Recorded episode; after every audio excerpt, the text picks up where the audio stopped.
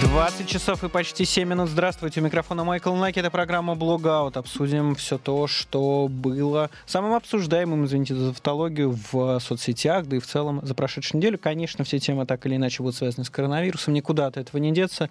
Нет никакого большего, так сказать, события, но оно имеет разные ипостаси. И одной из достаточно актуальных тем, которая была на этой неделе и которая свою актуальность не потеряет, это то, насколько российская система здравоохранения, насколько российская медицина готова к тому, чтобы справиться с коронавирусом. И особенно меня здесь интересует именно система скорой помощи, потому что это те люди, которые, ну, обязательное звено, да, человека, который почувствовал недомогание до больницы, а те работники скорой помощи это те, кто вас, собственно, доставляют, да, и без них явно никуда. У нас на связи представитель независимого профсоюза фельдшер.ру, действующий фельдшер скорой помощи Дмитрий Беляков. Дмитрий, здравствуйте. Добрый вечер. Да, расскажите, пожалуйста, я честно признаюсь, что, собственно, наткнулся, если позволите так, на вас и заинтересовался, а, благодаря статье в «Ведомостях», где в целом говорилось о разных-разных проблемах, с которыми может столкнуться Российская Федерация в медицинском аспекте коронавируса. Но конкретно у вас хочу спросить, как сейчас обстоит и какие есть перспективы у скорой помощи, есть ли какие-то проблемы, есть ли какие-то сложности и что может быть дальше? Ну, на мой взгляд, э, проблема, естественно, есть. И если говорить в целом, то каждая скорая помощь, она принадлежит своему региону, она принадлежит своей страховой компании. И в зависимости от этого на ней может быть либо все, либо не быть ничего. Вот это как раз самая беда, что одни регионы хорошо подготовлены, вторые подготовлены хуже, третьи вообще никак. Это все из-за того, что вот э, вся модификация, вся эта скорая помощь привела к тому, что э, система перестала быть системой. Что сейчас каждая э, организация, каждая районная скорая помощь, она э, вращается и финансируется в своем местном, э, как это правильно сказать, регионе. И, соответственно, у каждой скорой помощи разные проблемы. Угу. Вот как, какого, какого рода они могут быть в контексте нынешней ситуации? Потому что, ну, насколько я понимаю, в ситуации с коронавирусной инфекцией... У а... кого-то, да. Угу. У кого-то совершенно непонятная система работы. То есть работа, э, основанная не на помощи, а на количестве вызовов. То есть чем больше вызовов, тем лучше. У других недофинансирование, которое приводит к тому, что у них ничего нет. У третьих и то, и другое. А ничего нет, это вы имеете в виду всевозможные системы защиты? Э, ну, в том числе регионы, ты, вы же знаете, что во многих регионах вообще нет не то, что там систем защиты, у них и лекарств толком нет. Вот. Если, допустим, в Москве, в Подмосковье с лекарствами вопросов никогда не стояло, они всегда есть, то, скажем, в других каких-то дальних регионах там с лекарствами проблемы. Это вы в целом имеете в виду, да, не в контексте? Да, я в целом. Угу. Я сейчас не буду говорить конкретно про каждых. Угу. Сами себя узнают, если надо. Скажите, пожалуйста, вот да. к 2020 году, да, точнее к апрелю 2020 года, с, каком, э, с какой скорой помощью, с какой системой мы пришли вот как Российская Федерация? Вы говорите про разные регионы, но, судя по вашему описанию, есть и какие-то системные проблемы, которые могут нам аукнуться так или иначе в текущей а пандемии. Мы, да, мы как раз пришли к тому, что системы как здравоохранения, так и системы скорой помощи в России больше нет. Потому что скорая помощь отдана на откуп частным страховым компаниям, у которых только одна цель – заработать, неважно как, неважно на ком, лишь бы заработать. Соответственно, отсюда все беды. То есть э, страховая, скорая помощь может быть эффективной только при одном условии, что она вся, независимо от того, где она находится, будет принадлежать государству. Что у людей, а, у фельдшеров, у врачей будет единый оклад. Потому что сейчас Получается, что, допустим, в Переславле-Залесском, там в Ярославской области, фельдшер на ставку получает, ну дай бог, 15 тысяч рублей. В Москве он получает 60. Соответственно, все бегут в Москву. То есть э, совершенно дикая везде текучка кадров. В Москве, например, за эти деньги, да, это неплохие деньги, но там опыт работы, э, система работы такой, что из людей выжимают последние силы, последнее, что называется, здоровье. Вот давайте на этих двух аспектах еще немножко остановимся. Скажите, пожалуйста, есть ли какие-то проблемы с комплектацией скорых э, или везде все достаточно прилично и хватает, собственно, вы фельдшеров? Имеете в виду, вы имеете в виду кадровый вопрос? Кадровый вопрос, безусловно. Кадровый вопрос стоит очень серьезно везде. И в Москве, и не в Москве, и еще где бы то ни было. То есть э, есть регионы, где по одному человеку на бригады работают все, и там всего, там, дай бог, одна, две, три бригады. В Москве ежедневно недо, неукомплектованными выходят от 16, иногда даже до 40% бригад. Это люди, когда работают по одному. А на чем, и... это, на чем это может сказаться, если человек работает один, чтобы просто я и слушатели понимали? Да Критично я вам объясню. Угу. Если скорая помощь начнет, э, если человек попадает на реально экстренный вызов, когда человек э, пострадавший или больной висит на волоске, его нужно реанимировать. Реанимировать двумя руками одному человеку невозможно, какой бы он умный не был. Угу. Ему остается только тупо качать человека э, 40 минут. Запустить э, сердце в таких условиях крайне сложно. Это должно быть какое-то чудо. Поэтому в Советском Союзе э, по одному человеку никогда в жизни не выпускали бригады, работали минимум двое, как правило, три человека. Сейчас это в порядке вещей, но сейчас и скорая помощь не рассчитана на какую-то помощь. Она рассчитана на то, чтобы обслужить, вот это поганое слово, обслужить всех, кто только пожелает ее вызвать, неважно зачем чешется пятка, можно вызвать. Можно вызвать там в 3 часа ночи, спросить, э, у меня коронавирус или нет, я 5 дней болею. То есть вот такие а потому что все рассчитано на э, чем больше вызовов сделаешь, тем лучше отчетность, тем лучше показатели. И вот этими показателями уже потом руководство пичкает э, здравоохранение само министерство, а министерство довольно потирает руки. Видите, как у нас все хорошо. Угу. То есть 90% вызовов скорой помощи это ни к чему не нужные вызова. Вот из-за этого вся беда. Угу. А что касается сейчас конкретно да, пандемии, насколько вот те проблемы, о которых э, вы упомянули, они стали ли серьезнее или стали ли меньше? Потому что вот у нас тут и президент, и все на свете говорят, что медики молодцы, поддержим медиков, вот медики, все их очень да, любят. Медики молодцы, но давайте начнем с того, медики молодцы, рядовые, те, которые на себя именно взвалили всю эту ношу только рядовые медики, только на их, что называется, э, плечах и э, держится пока скорая помощь. Она держится не потому, что, а вопреки тому, что с ней делают. Именно вот за это честь и хвала нашим российским врачам, медсестрам и фельдшерам, которые работают э, как, и в том числе на скорой помощи. Понимаете, вот сейчас я только что посмотрел ролик, где э, фельдшер рассказывает, мы, что они приехали к ребенку, у которого температура 39, угу. ему вызвали родители эту скорую помощь. У ребенка температура 39. Их опросил диспетчер. Все выяснил. К ним приехала обычная бригада. То есть... И во время осмотра узнается, что у папы был контакт с коронавирусом. То есть без защиты, папы, без костюмов. Что, да, у самого папы температура 39, у ребенка 39,5, мама тоже кашляет. А туда поехала обычная бригада, не коронавирусная. Угу. И вот представляете, что ребята сейчас просто нарвались на то, что у них действительно они могут зацепить эту заболячку. Мало того, что э, заразиться сами, так еще это простая бригада, у которой э, обычно не бывает возможности поехать, э, привести себя в порядок, их могут сразу послать на следующий вызов, потому uh-huh. что вызовов очень много, катастрофически много. Все хотят иметь скорую помощь. Скажите, пожалуйста, вы много упоминали про переработки. Насколько сейчас эти режимы сильны? Потому что вот все чаще в интернете, в том числе, встречаются записи врачей, ролики, где они рассказывают, что вот у них по 12 часов была смена, по 15 часов была смена. Это, наверное, это, наверное речь шла о врачах э, стационаров. Да-да, я поэтому и спрашиваю, есть ли такая да. же проблема, на например, на скорой? переработок официальных нет. То есть люди и без этого пишут заявления и работают на полторы ставки, особенно угу. вот в Москве. То есть 90% э, москвичей э, московской скорой помощи состоит из иногородних, которые еще вдобавок туда-сюда ездят э, по значит, из городов на работу и обратно, тоже могут стать переносчиками. Вот. И э, люди, приехав, извините, с 15 тысяч рублей зарплаты на зарплату в 60 тысяч, они берут еще к тому же сразу полторы ставки, как правило, угу. и становятся рабами системы, потому что, увидев такие деньги, они берут и ипотеки, и кредиты, и потом э, они делают все, чтобы их не уволили. Они будут выполнять любые устные распоряжения, любые какие-то угу. намеки, лишь бы только их не уволили. Но получается обратное. При полной занятости рабочих мест вы сами понимаете, что одна треть мест, она такая эфемерная, потому что если один человек mm-hmm. заболел, то сразу полторы смены вы, вылетают из работы. Не одна смена, а полторы.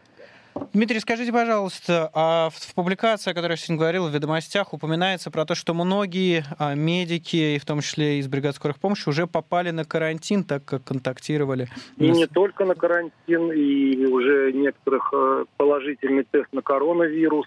Насколько это масштабная проблема, на ваш взгляд, и насколько она может усугубиться? На сегодняшний день, вот э, по Подмосковью скажу, что это еще терпимо. То есть у нас э, все-таки как-то еще начальство более-менее адекватно относится к происходящему. А в Москве эти данные настолько засекречены, что и никто и не узнает. В Москве очень много руководителей э, высшего звена попало на положительный тест, я знаю. Угу. Я знаю 21-ю подстанцию люди с положительным тестом и еще несколько там вот.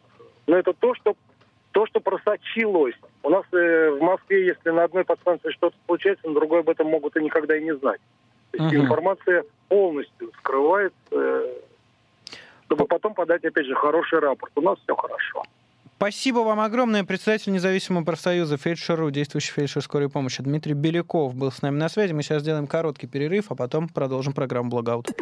20 часов почти 19 минут у микрофона Майкл Наки. Это программа «Блогаут», и мы продолжаем. Подключайтесь к YouTube-трансляции на канале «Эхо Общества». Я тут сменил привычный уже для всех вас костюм на пижаму, а, потому что изоляция, потому что оставайтесь дома. А с нами на связи а, социальный антрополог Александра Архипова. Александр, здравствуйте.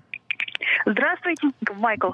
Здрасте, да. А, слушайте, с самого первого дня вот этой всей пандемии, а, коронавирусной инфекции, нам, во-первых, постоянно говорят, что куча фейков кругом, во-вторых, мы их видим а, в WhatsApp, в Телеграмах, да и что там а, на м, сайтах средств массовой информации, вот как недавно пост, пост первоапрельский случай, о котором вы рассказывали у себя, например, в соцсетях.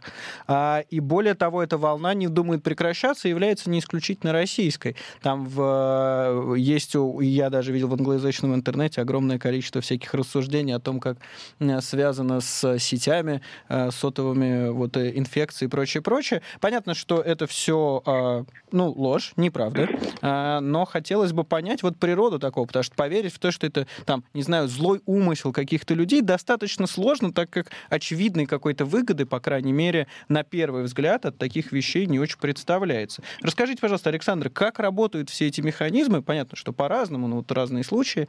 А как они работают в условиях пандемии? Надо ли и можно ли с этим что-то делать? Ну, то, что с этим э, надо что-то делать, это точка зрения Следственного комитета. Вот 1 числа был подписан новый закон о фейковых новостях, и у нас сплошные аресты и посадки, аресты и посадки. Э, сажают, как правило, за распространение слухов о том, что в больнице X огромное количество заболевших, или в больнице Y не хватает масок и прочая-прочая информация. То есть то, что теоретически может посеять панику. Угу. И это, в общем, такая традиционная, хотя и крайне неодобряемая реакция, э, э, реакция властей на распространение панических слухов э, в, в, в такой околовоенной или военной ситуации последний раз так преследовали за слухи во время войны в СССР. Так. Но в целом, понимаете, это просто обмен неофициальной информацией. Многие люди, которых привлекают и штрафуют за распространение фейков, вообще не знали, что они распространяют фейки, что они э, говорят прозой, понимаете? Они этого не знали. Они просто пересказали разговор на остановке. Вот вы услышали разговор в магазине, пришли домой, написали об этом в социальных сетях. И опаньки, вам штраф. Это просто неформальная коммуникация. А, часто очень найти начало цепочки невозможно. И, видимо, Следственный комитет как бы э, кого находит, того и объявляет началом этой цепочки. Ну, чтобы другим не повадно было. Логика вполне да. ясна. Ну, в принципе, э, даже если текст сфабрикован, то он сфабрикован по миллиону причин. Как правило, это может быть розыгрыш. Это может быть конкретный троллинг. Это может быть создание какого-то текста для, для коммерческой накрутки лайков. Как, например, известная история про в каналы Венеции вернулись дельфины. То не вернулись, нет, обманули нас. Жалко, как да. красивая история была. Да, ну вот это вот, видимо, было сделано для накрутки конкретного, э, конкретных лайков, конкретного блога. Но так или иначе, понимаете, Э, важно не то, с какими интенциями текст создавался, важно то, с какими интенциями он передавался. передается. А это очень важно э, понимать, потому что в ситуации, когда у нас постоянное ощущение опасности, и мало того, опасность, это опасность неизвестная, мы не знаем, как на нее реагировать. У людей складывается такая презумпция опасности. И люди начинают друг друга предупреждать. Совершенно искренне распространяя текст в сетях, что в больнице X не хватает масок, это может быть правда, а в больнице Y огромное количество заболевших, и эту, эту цифру скрывают. А в какой момент, э, вот, вот смотрите, например, возьмем даже да, два приведенных утверждения. Первое, там, в больнице N не хватает масок. Не в России, мы не про Россию, конечно, Следственный комитет, не, не приходить за нами, пожалуйста. А, там, в какой-нибудь, не знаю, Италии, да, а, не хватает масок. Вот утверждение понятное, почему люди могут в него поверить, понятно, почему они распространяют, да, возможно, хотят помочь, возможно, считают это важным, возможно, считают важным обратить на это внимание. Но я не очень улавливаю момент перехода, да, вот в какой-нибудь там, это все сети 5G, или там, значит, вам врут про трупы, их не существует, или вот, ну, то есть, знаете, то, что уже кажется совсем какой-то нарочитой конспирологией. Вот в какой момент этот переход происходит, и одинаковые ли механизмы на это влияют? Знаете, тут вот как раз очень быстро подсуетились когнитивные психологи, они только что опубликовали статью.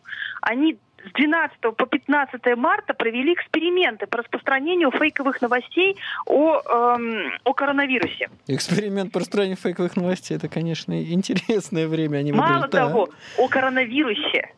Так. Э, Майкл, научные статьи на эту тему появляются каждые два дня, я не успеваю их читать. Ну, вряд ли в а, России тут за это можно получить наказание, да, наверное. тут с этим проблемы. Ну, так вот, значит, они, соответственно, э, делали, сделали следующую вещь. Уж простите за занудство. Там всех испытуемых, около 900 человек, прогнали через разного рода тесты на э, там, когнитивные способности, на уровень научных знаний, на бла-бла-бла и то да все. Э, включая политическую позицию. Потом им как бы давали два задания. Первое, им показывали некоторую новость, которая как бы была отрепощена в Фейсбуке. И спрашивали, это фейк или правда? А потом спрашивали, отрепостят ли они ее в социальных сетях. Так. Так вот, как правило, люди довольно прилично отличали фейк от правды. Ну, то есть, но при этом это никак не влияло на решение человека, отрепостит ли наш Джон Смит эту новость в социальных сетях. То есть некоторый Джон Смит мог совершенно серьезно понимать, что это фейк, но тем не менее соглашаться с тем, что он ее трепостит. Mm. И это лабораторные условия, понимаете, это ситуация, при которой как бы фактор стресса, фактор паники, он исключен. А, это не влияло только этот, этот, этот прием не работал только для людей, у которых был высокий показатель по тесту когнитивных способностей. И знаете почему? Потому что эти люди, которые слишком умные, вот эти вот большие умники с большой буквы, они не про, они, конечно, хорошо отличали фейки от настоящих новостей, mm но они при этом отказывались вообще что-либо репостить. Mm, понятно. То есть, типа, я, я, я умный, и мне не надо это доказывать. И так все знают, что я умный. А э, как бы для всех остальных, Интересно. в принципе, в принципе, было очень важно отрепостить новость. Неважно, что они думали про ее содержание. И, и это нам это показывает э, очень важную характеристику. Понимание содержания текста не обязательно связывается с тем, э, будет ли человек ее распространять или нет. Угу. А у человека с более высокими когнитивными способностями вообще нет желания распространять что-либо, получается. Ну да, он понимает, он понимает, что он проходит тест на фейковые новости, и на всякий случай он вообще ничего не, не распространяет. Или в целом не склонен репостить, но это уже должно быть предметом отдельного исследования. А, Александр, скажите, пожалуйста, у нас где-то с вами три минуты остается, хотелось бы тут еще одну тему затронуть. Основное, чем нам обосновывают борьбу против фейков и их опасность, это, конечно, создание паники, что значит все начнут, э, непонятно что делать, не знаю, громить магазины, брать э, штурмом Зимний дворец или что-нибудь еще. Скажите, пожалуйста, насколько появление фейков и их расхождение действительно коррелирует, ну или может коррелировать в вашем представлении с паникой, и что здесь эффективнее для предотвращения паники? Понимаете, Майк, Майк а, а, фейки э, это, это те же самые слухи, городские легенды, вид сбоку. Они могут быть опасны, могут. Эм, как правило, вот самая такая опасная легенда это о том, что у Марка украли по почку. Его нашли в кустах с вырезанной почкой, а в руках записка «Спасибо за почку» и 50 тысяч долларов в кулачке. Вот за такие истории начиналась паника, убивали каких-нибудь иностранцев, э, публично их сжигали, там много чего было в разных странах. То есть, но, как правило, все такие истории являются не причиной, они являются триггером.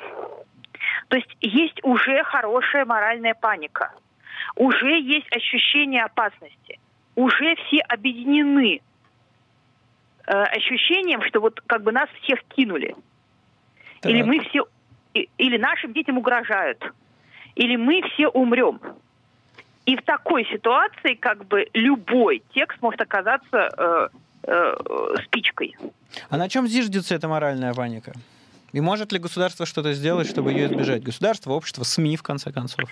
Ну, смотрите, вот у, нас как бы э, в истории с коронавирусом конкретно вообще как бы э, одно время конфликтовали две такие методы теории объяснения. Согласно одной теории, как бы вот э, такой народной, да, низовой, э, во всем виноваты китайцы. Ну, не только не только, на самом деле, народные. Вот надо как бы китайцев бояться, надо их выявлять, надо от них абстрагироваться. Да, надо одни там главные китайцев. редактора каких-то больших СМИ писали даже, что вот то мои друзья КГБшники говорят, что только китайцев берет вирус. Да, да, да, что вот китайцы являются э, что-то азиатские, азиатские гены и все mm. прочее разносчики было, коронавируса. Было, вот. Было. Это такая горизонтальная теория. Но сейчас она совершенно забыта, про это почти не говорят. У нас сейчас на самом деле во многих рассказах э, проскальзывает идея, что на самом деле то неправильно лечат в больницах то помещают зараженных вместе с незараженными, то скрывают истинное количество заболевших, то, то на это, самом деле То есть это никакого... не, так, не фантастические теории, да, которые могут быть неправдой, а это какой-то запрос на дополнительное информирование, недоверие? Конечно. И как бы в этой, в этой модели врагами оказываются медицинские институты и власти. Угу. А и, не э, какие-то, значит, там, э, не знаю, э, барабашки, которые там по ночам детей воруют. Да, не, барабашки и не внешние враги типа китайцев. То есть mm не, не внешние, простите, не враги, а чужаки. То есть власти должны больше информировать и больше вызывать доверие. Ну, да. Так, если по-простому. То есть единственный, нет, это как бы единственный способ борьбы, это не посадки, посадки и посадки, mm а это, а это э, прозрачность, прозрачность и прозрачность. Организация постоянных программ, э, Открытость, которых... в общем. Спасибо большое. Извините, у нас, к сожалению, время заканчивается. Александра Архипова, социальный антрополог э, Российской Академии Народного Хозяйства и э, Государственной Службы, была с нами на связи. После новостей вернемся, и у нас будет Станислав Белковский. 20 часов и 33 минуты. У микрофона Майкл Наки. Это программа «Блогаут». Мы с вами продолжаем. На YouTube-канале «Эхо Москвы» идет трансляция этого эфира. Подключайтесь туда, задавайте ваши вопросы. А также телефон плюс 7985 Твиттер-аккаунт вызван. Вайбер, WhatsApp. Сейчас будем говорить, конечно, про новое обращение Владимира Путина. Точнее, даже, не, знаете, не могу с уверенностью сказать, что это было обращение Владимира Путина, потому что а, до этого было прям два таких больших настоящих обращения. А, вот там появлялся президент, чуть опаздывал, беседовал, ну, бывает, с кем не бывает, а, почти ни с кем, но с президентом бывает. И, значит, он появлялся на этих обращениях, вот, обращался к нации. В данном случае было какое-то такое гибридное обращение, если честно. То есть был Владимир Путин, а, были, значит, люди, с которыми он общался, а, и при этом параллельно еще и это играло и роль определенного обращения. Какое впечатление у вас это вызвало? Пишите, насколько оно больше вас успокоило, меньше вас успокоило.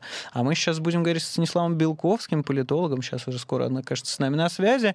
А, и, конечно, и печенегов, вспомним и половцев, но а, поскольку все буквально внимание а, вчера было направлено на печенегов и половцев, то э, хотелось бы, собственно, обсудить все, что было помимо, потому что такое ощущение, что за, э, так сказать, волной исторических шуток, смешных твитов, картинок как-то совершенно затерялась суть того, э, о чем говорил Владимир Путин, и была ли она там, в чем она заключалась. Очень-очень хочется сильно узнать. Э, было некоторое количество странных э, деталей, которые связаны с тем, что, э, значит, э, которые связаны с тем, что Владимир Путин Путин в целом уже апеллировал к этим историческим группам буквально в 2010 году. И сейчас у нас на связи Станислав Белковский, политолог, алло, Станислав, здравствуйте. Здравствуйте. Да, вот я вас тут на громкую связь поставил, соседний микрофон. А, мы преодолели все проблемы со связью, которые у нас были. А, у нас, если вы заметили, уже как, как будто бы в еженедельную рубрику превращается, как это мы полупредсказывали в прошлый раз. Во-первых, считает ли то, что было от Владимира Путина обращением? Считаете ли вы это обращением? Ну, главное, чтобы он так считал, отчасти да. Во всем, во всем, что касалось половцев и печенегов и необходимости сплочения, это был, был вариант обращения, пусть и краткий. Угу. Какое впечатление на вас произвело это? Я напомню, что в предыдущей серии э, вы как-то буквально не узнали Владимира Путина, э, по крайней мере, говорили, что он в непривычной для себя ипостаси. А с этим мнением подробнее можно ознакомиться в предыдущей э, нашей передаче «Блогаут» за прошлую неделю. Какой на этот раз на вас произвел эффект, образ президента? Узнали ли вы Владимира Путина?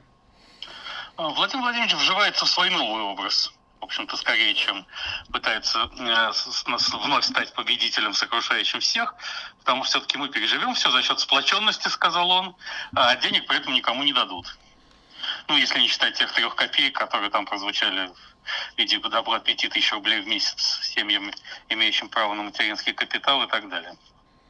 Угу. А, при этом он э, что-то высказывал и о том, что надо как-то балансировать правильно. То есть, ну, слушайте, в этой, в отличие от предыдущих речей, была и, так сказать, историческая часть с призывом, да, и какая-никакая там, ну, вот эти, то, что вы называете тремя копейками для людей, и призыв не впадать в полное закрытие, значит, всех, всех возможных. То есть уже, ну, какая-то какая-никакая позиция, по крайней мере, как мне кажется. Насколько вы согласны, не согласны с этим? Ну, все даже отсутствие позиции является позицией. В этом смысле отсутствие обещаний дать деньги на спасение малого и среднего бизнеса, а также реально поддержать финансово людей, которые сейчас остаются без работы, это тоже э, изложение внутренней философии Владимира Владимировича Путина, который не считает нужным давать много денег русскому человеку, поскольку русский человек тогда их пропьет то есть невозможно накормить наше население. Да? По, по принципу старого анекдота про Рабиновича, как Рабинович идет, находит кошелек на улице, пересчитывает лежащие там деньги и говорит, не хватает. Но мы здесь подчеркнем, что это ваше представление о представлении Путина, а мы тут да, не занимаемся никакими... о представлении Путина, да. поэтому денег никто не получит, надо терпеть и сплачиваться. Ну а половцы и печенеги это просто анекдот, но это анекдот в понимании того, кто знает контекст. Так. Цитата из Федора Плевака, да, а поскольку большинство населения РФ этого не знает, то никто ничего и не понял, причем здесь половцы и печенеги. А сам, а сам Владимир Путин, вот, ну, как-то он, э, как это сказать, как вы сформулировали, в контексте, он-то в контексте, но он сам находится уже, в общем, в самоизоляции довольно давно, уже несколько лет, годы, я бы сказал, не знаю точно сколько. Поэтому он действительно считает, что его текст, каким бы он ни был, он так сказать, народу интересен, а, так или иначе. Да? Вот это особенно проявилось в его интервью ТАСС Андрея Ванденко, почему с началом эпидемии коронавируса и не показали последние три серии.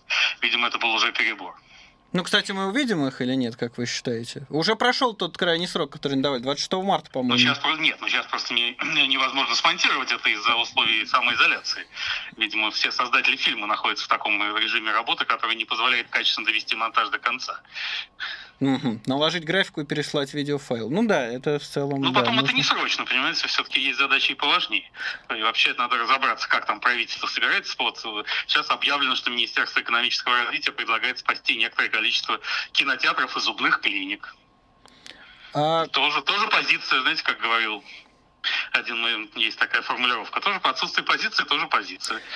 Скажите, пожалуйста. Но общая, но общая философия поведения власти России в условиях кризиса сводится к тому, чтобы денег никому не давать. Все рассосется само собой. К тому же Михаил Ковальчук, человек близкий к Путину, известный так. ученый, президент Курчатовского института, на минувшей неделе публично заявил, что коронавирус придумали США для того, чтобы манипулировать миром. И надо сказать, что о наличии такой аналитики мы с э, нашими с вами коллегами говорили в программе, э, вот, которая идет рано утром, как называется, «Живой гвоздь», uh-huh. еще месяц назад. Да, и вот, собственно, господин Ковальчук сформулировал, что надо победить это американское мировое поветрие, а победа достигается в том числе на путях изоляции и социального дистанцирования от американских теорий и практик. Тем более в России все не так плохо. Он в Америке сотни тысяч заразившихся, уже было десятки тысяч погибших, а у нас все более-менее. Угу. Ну, и, естественно, никто за э, fake news этого человека не накажет. А, то есть вы принципиальных отличий от прошлой недели, от прошлонедельного Владимира э, Путина не увидели в этом новом формате, и даже вот в том, что он сидел как-то в окружении губернаторов. Ну, виртуально. Ну, опять же, это не было отдельное обращение, да, потому что отдельное обращение, оно не тянуло, и он даже он это понял. Не хватало контента для жанра обращения. Но ну, в смысле конкретики ее было гораздо больше, потому что, еще раз говорю, отсутствие конкретики тоже конкретика. Uh-huh. Если, ничего не, если ничего не говорят о мерах поддержки малого и среднего бизнеса, значит их просто не будет. Э, по уже причинам, которые я изложил. Угу. А, видимо, карантин все-таки будет смягчаться, потому что если ничего не давать бизнесу и гражданам в условиях фактического карантина, то они скоро все как мухи выздоровеют, независимо от размаха эпидемии коронавируса, значит, более дешевый вариант все-таки смягчить лекарства. Опять же, если не давать деньги, да. А, скажите, пожалуйста, он до этого, насколько я помню хронологию, до этого он только с полпредами встречался, да? То есть это непосредственно институт, который, ну, хоть как-никак завязан на президента с формальных точек зрения, да, институт полпредств. Здесь он уже встретился с непосредственно с губернаторами. А, это какой-то посыл, какой-то месседж, продолжение того самого псевдофедерализма, о котором мы с вами говорили на прошлой неделе? Ну, федерализма никакого не было и нет, потому что федерализм что предполагает реальную выборность губернаторов, которая в стране по-прежнему отсутствует, и самоощущение губернаторов как выразителей воли и интересов региональных элит, которыми они не являются, поскольку они де-факто федеральные назначенцы. Э, но поскольку он уже дал полномочия, надо спросить, как они их используют. К тому же на неделе Рамзан Ахматович Кадыров еще раз подчеркнул, что Чечня де-факто не подчиняется федеральному законодательству. И когда премьер-министр Мишустин позволил себе резкие комментарии, может быть, даже не по этому поводу, а вообще в пространство, Рамзан Ахматович дал понять, что Мишустин большой человек, но свою позицию менять не собирается из-за такого лица. Угу. А, кстати, об этом. А, расклад сил. Мы с вами в прошлый раз, опять же, извините, что я апеллирую много к прошлому разу, но как раз в динамике, мне кажется, это смотреть интереснее. А, ну, в смысле, в динамике за неделю. В прошлый раз мы с вами долго пытались выяснить, э, я так и не получил от вас а, четкого ответа о том, кто же сейчас главный. Правительство, а, Путин, губернаторы и прочее, прочее. Здесь ну, как Путин бы... Должен быть, Путин должен быть главным, естественно, вообще хотя он пытается избежать ответственности за непопулярные шаги. А, и если по состоянию на прошлую нашу беседу на авансцене больше был Сергей Семенович Собянин, как руководитель рабочей группы Госсовета по борьбе с эпидемией, то сейчас его теснит несколько Михаил Владимирович Мишустин, потому что многие, включая администрацию президента, вспомнили, что все-таки премьер в стране существует. И если не возлагать непопулярные меры на президента, то значит на премьера скорее, чем на мэра Москвы. Угу. А, но при этом как-то вот в полемике с губернатором премьер э, не смог, э, как мне кажется, согласитесь или нет, показать свою а, премьерскость и лидерство. Он не является политической фигурой. Его назначали не, не того, чтобы он был э, конкурентом Владимира Владимировича Путина и воспринимался как его возможный преемник. Он финансист, цель которого, как многолетнего руководителя фискальных органов, вытрясти все, все финансовые ресурсы, какие сейчас позалежались в стране в разных углах ее. Но это была изначальная цель эпидемии, тогда не было. Поэтому нельзя, в общем, упрекать Михаила Владимировича Мишустина в том, что он не ведет себя как публичный политический лидер. Он таковым и не является априори. Он просто должен взять на себя ответственность за определенные меры, равно как и за отсутствие таковых, то есть за отсутствие поддержки малого и среднего бизнеса, который длительного карантина, конечно же, не переживет. И когда он его не переживет, надо сказать, что вот правительство Мишустина э, проявило себя весьма консервативно в финансовых вопросах. А, президент, президент э, дал руки инициативу, ну что да, как? Так и должно быть по Конституции, по законодательству и по духу построения системы исполнительной власти в Российской Федерации, его правительство – высший коллегиальный орган исполнительной власти, согласно основному закону. Хорошо, скажите, пожалуйста, а что нас ждет на следующей неделе? Ждать ли нам нового обращения? Будут ли еще какие-то печенеги и прочее, прочее? Ну, печенеги, я говорю, взялись из Федора Плевака, и, так сказать, в качестве, где они присутствуют как ироническая метафора, потому что печенье, там ведь в этой цитате еще у Плевака, там идут печенеги, половцы, э, татары и поляки. Но, к счастью, Владимиру Владимировичу хватило э, интеллектуального и исторического мужества не поминать татар и поляков. Это было бы слишком неполиткорректно, особенно по отношению к одному из главных системообразующих этносов самой Российской э, Федерации. Э, но он сказал, что 2-3 недели нужны, чтобы понять, куда идет, куда ветер дует. Вот я думаю, через пару недель будет новое обращение, смысл которого сведется к нашей победе. Принципиальному успеху в борьбе с коронавирусом, который достигнут, конечно, за счет сплоченности нации, но и в первую очередь за счет правильных решений властей всех уровней, которые не пошли на поводу полностью зарубежных образцов, например, американских, в общем, отстояли свою самость, самостоятельность и подтвердили свою компетентность в решении, даже в борьбе с такими роковыми вызовами, как эпидемия коронавируса, привнесенные к нам, конечно же, извне, поскольку все кризисы, все большие проблемы, с которыми сталкивалась Россия Владимир, времен Владимира Путина, они извне. Он всегда А-а-а. это подчеркивает, когда кризис наступает. Если финансовый кризис 2008 года, то он извне. Если захват заложников, то его профинансировали какие-то исламисты с Аравийского полуострова и так далее, и так далее. Слушайте, а половцы и печенеги получаются в этом же контексте, что вот э, это ставление, становление коронавируса в один ряд с угрозой извне. Конечно, конечно. Ну, конечно, извини, а как? Угу. Позицию Ковальчук, Путина Ковальчука мы знаем по этому поводу. Ну, э, даже если свалить все на китайцев, то все равно извне.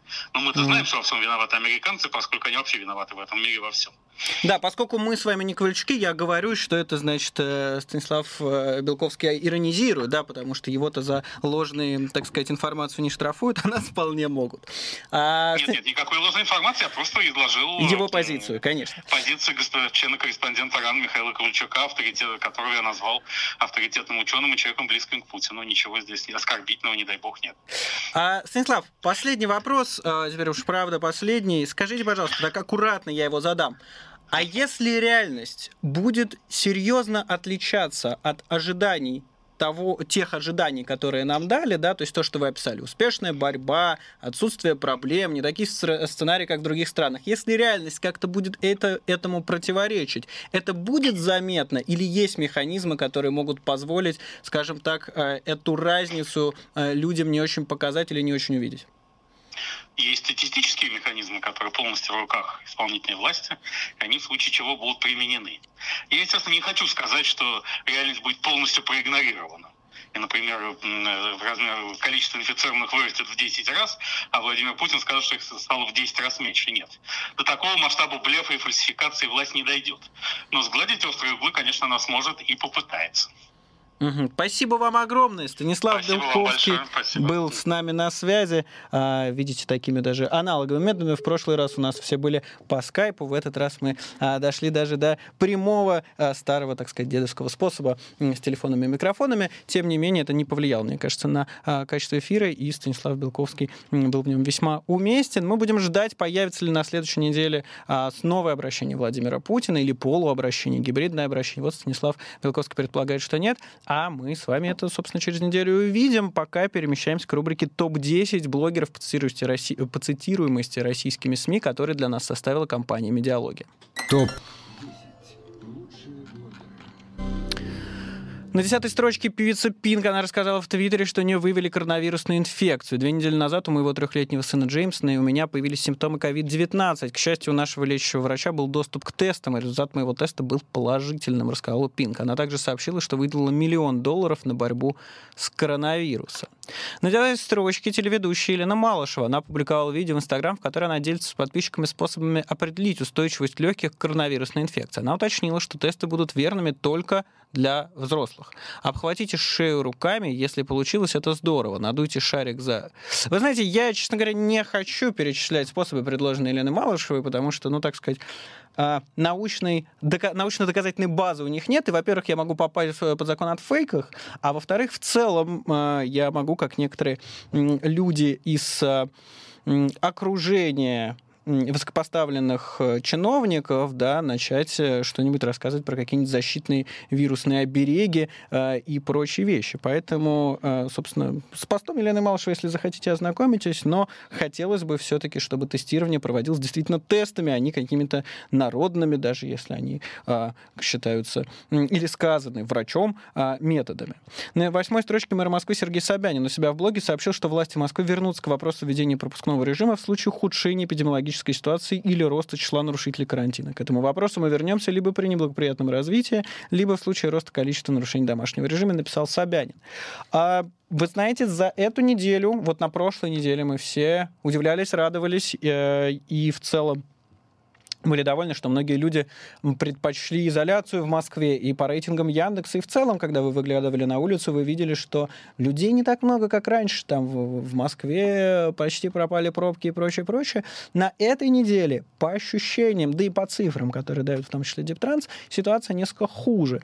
Непонятно, насколько эта динамика сохранится, но видно, что с улучшением погоды а, и с продолжительностью, с которой, идет, с которой идут ограничительные меры, а, ситуация в Москве, по крайней мере, она в этом плане стала хуже. То есть меньше людей находятся на изоляции, больше людей гуляют, больше людей пренебрежительно относятся к рекомендациям по там разным причинам, какие-то могут быть обоснованные, какие-то необоснованные, тем не менее посмотрим, как дальше это будет развиваться, насколько люди будут сохранять режим изоляции, насколько при этом их будет поддерживать государство, чтобы у людей была физическая возможность сохранить режим изоляции, да, а, чтобы там, соответственно, людям пожилым приносили продукты, соответственно, чтобы там люди, которые лишились работы, имели возможность каким-то образом эти деньги получить, э, да, и их действительно ставили на учет и давали, ну, на там, биржу труда, или как это называется, а, и давали какие-то компенсации. Вот, если это все будет работать, то, возможно, э, удастся и противодействовать коронавирусной инфекции, и при этом не проиграть сильно там в экономике и во всем остальном. А, седьмая строчка. Блогер Анфиса Охлабыстина, у которой был обнаружен коронавирус, рассказал в Инстаграме о своем самочувствии. Это дочь Ивана Охлабыстина. Да, это правда, у меня корона, ничего, выкарабкаюсь. Симптомы были насморк, потеря обоняния. Температура 36,8. Спасибо всем за переживания. Я уверена, все будет хорошо. Вашими молитвами вместе это сила, написала Анфиса Охлабыстина. На что я строчке главный врач столичной больницы в коммунарке Денис Проценко написал в Фейсбуке, что принято решение отказаться от разделения стационаров на коронавирусные и стационары для лечения пневмонии. По словам Проценко, это связано с тем, что подавляющее большинство случаев заболевания пневмонии вызвано сегодня коронавирусом. Это очень важный шаг, это очень честный шаг, на мой взгляд, потому что мы с вами все отмечали, вот кто интересовался, кто э, там читал посты, читал экспертов, читал аналитику, мы все с вами видели, что помимо коронавирусной инфекции, заболевших коронавирусом, есть люди, которые заболевают сначала в небольничной пневмонии, потом еще как-то это отдельно называлось. А, и э, там при этом их не всегда или всегда не относили к людям, которые пневмонией вызвана коронавирусной инфекцией. И это вызывало вопросы, вызывало много вопросов, да, потому что показатели по этим самым пневмониям были такие, которых раньше, ну, там, в сравнении с предыдущими какими-то годами, которых мы не видели, там, если никогда, то очень давно. Вот, и поэтому это важное решение, посмотрим, как оно будет реализовываться, потому что это действительно даст какие-то более правдоподобные цифры, по крайней мере, цифры, в которые вериться будет легче, там, наблюдателям, нам, людям, которые либо паникует, либо не паникует, и, соответственно, чем больше информации, тем меньше паникует. А посмотрим, как это решение будет воплощаться в жизнь, э, и мы это увидим буквально на этой и следующей неделе. На пятой строчке футболист Федор Смолов, нападающий испанской сельты Федор Смолов в Инстаграме сообщил, что возвращается в Россию. Смолов заявил, что ситуация потребовала от него быть ближе к семье. Он также сказал, что информировал руководство Сельты о всех своих шагах и поблагодарил испанцев за понимание. По словам Смолова, он готов вернуться в расположение клуба по первому требованию.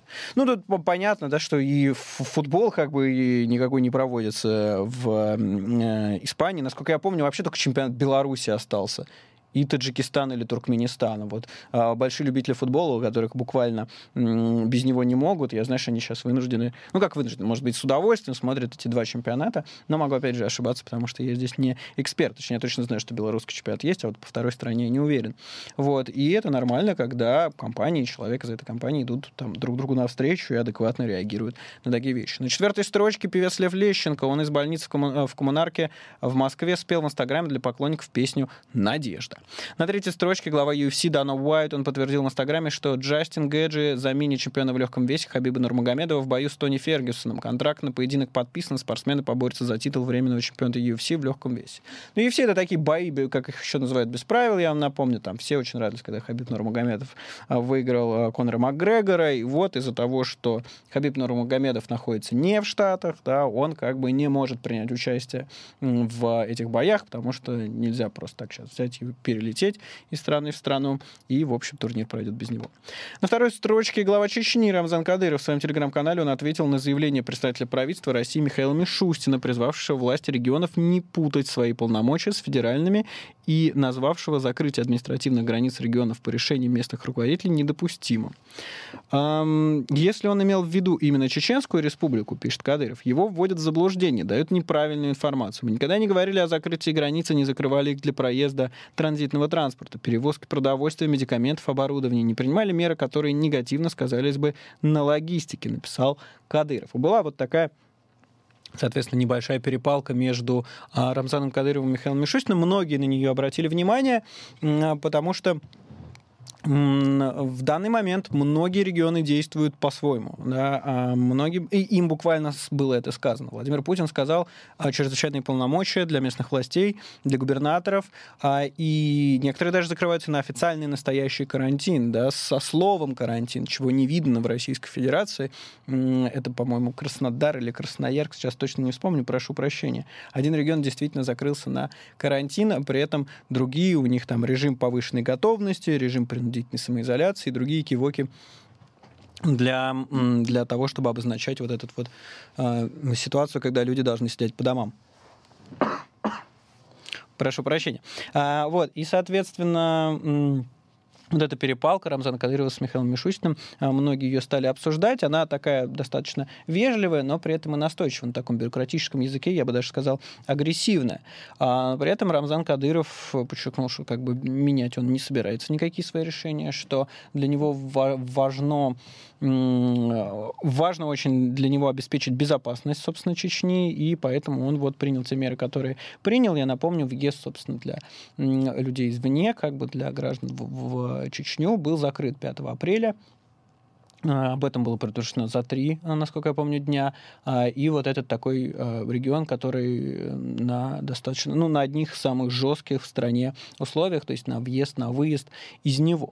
На первой строчке президент США Дональд Трамп. Он написал в Твиттере, что поговорил со своим другом, наследным принцем Саудской Аравии Мухаммедом Ибн Сальманом Аль-Саудом, который, по словам Трампа, поговорил с президентом России Владимиром Путиным. Я надеюсь и ожидаю, что они сократят добычу нефти примерно на 10 миллионов баррелей в сутки или, возможно, больше, что если это случится, будет прекрасно для нефтяной и газовой индустрии, написал Трамп. Но это, конечно, абсолютно удивительное дело, когда США, которые не то чтобы все время, э, которые не то чтобы все время дружили с ОПЕК+, и которые даже отчасти являются конкурентами, э, они стали таким медиатором между Саудской Аравией и Россией, потому что именно ценовая война, которая была развязана после того, как Игорь Иванович Сечин отказал э, Саудской Аравии в том, чтобы сокращать добычу нефти еще сильнее, да, началась ценовая война, и нефть обновила какие-то свои рекорды, аж до 99 -го года дошла. И после этого, соответственно, возник вопрос, как это все восстанавливать, и Владимир Путин вышел с предложением, что вот мы, оказывается, все-таки готовы сократить, и сегодня буквально это будет обсуждаться, и завтра это будет обсуждаться, посмотрим, какие будут итоги, пока прогнозы а, положительные, по крайней мере, цены на нефть, котировки на нефть растут, а, будем наблюдать, что там будет происходить. Это была программа Blogout, ее для вас провел Майкл Найки, до встречи через неделю, запись есть на YouTube-канале «Эхо Москвы».